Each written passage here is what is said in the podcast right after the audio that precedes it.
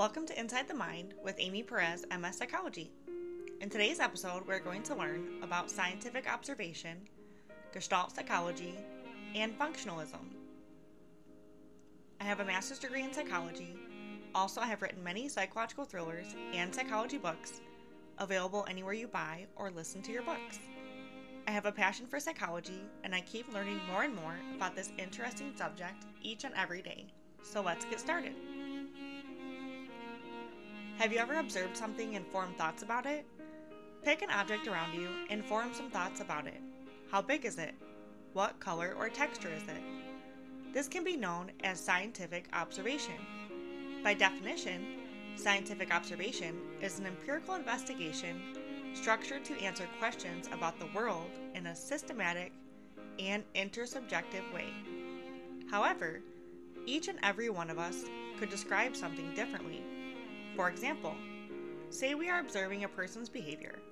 Let's say someone jogging in a park. One person may say that they are jogging at a very fast pace, and another person may say they are going quite slow. When it comes to scientific observation, stimuli are very important. A stimulus is any physical energy that an organism senses. A stimulus could be the wind blowing your hair, the sun hitting our face, or a car horn in the distance. When we are confronted with a stimulus, it could trigger introspection. Introspection is the personal observation of your own thoughts, feelings, and behavior. Think of something that recently made you happy. How did it make you happy? What specific sensations did you feel? How did you react? This is how introspection works. This brings us to Gestalt psychology, which is the study of thinking, learning, and perception in whole units. Gestalt psychology inspired a type of psychotherapy to compare structuralism and Gestalt psychology is basically the difference between analyzing each element or part of a person's sensations versus all of the sensations together. Let's relate this to watching a movie. Structuralism would be watching one scene at a time, whereas Gestalt psychology would be watching the entire movie.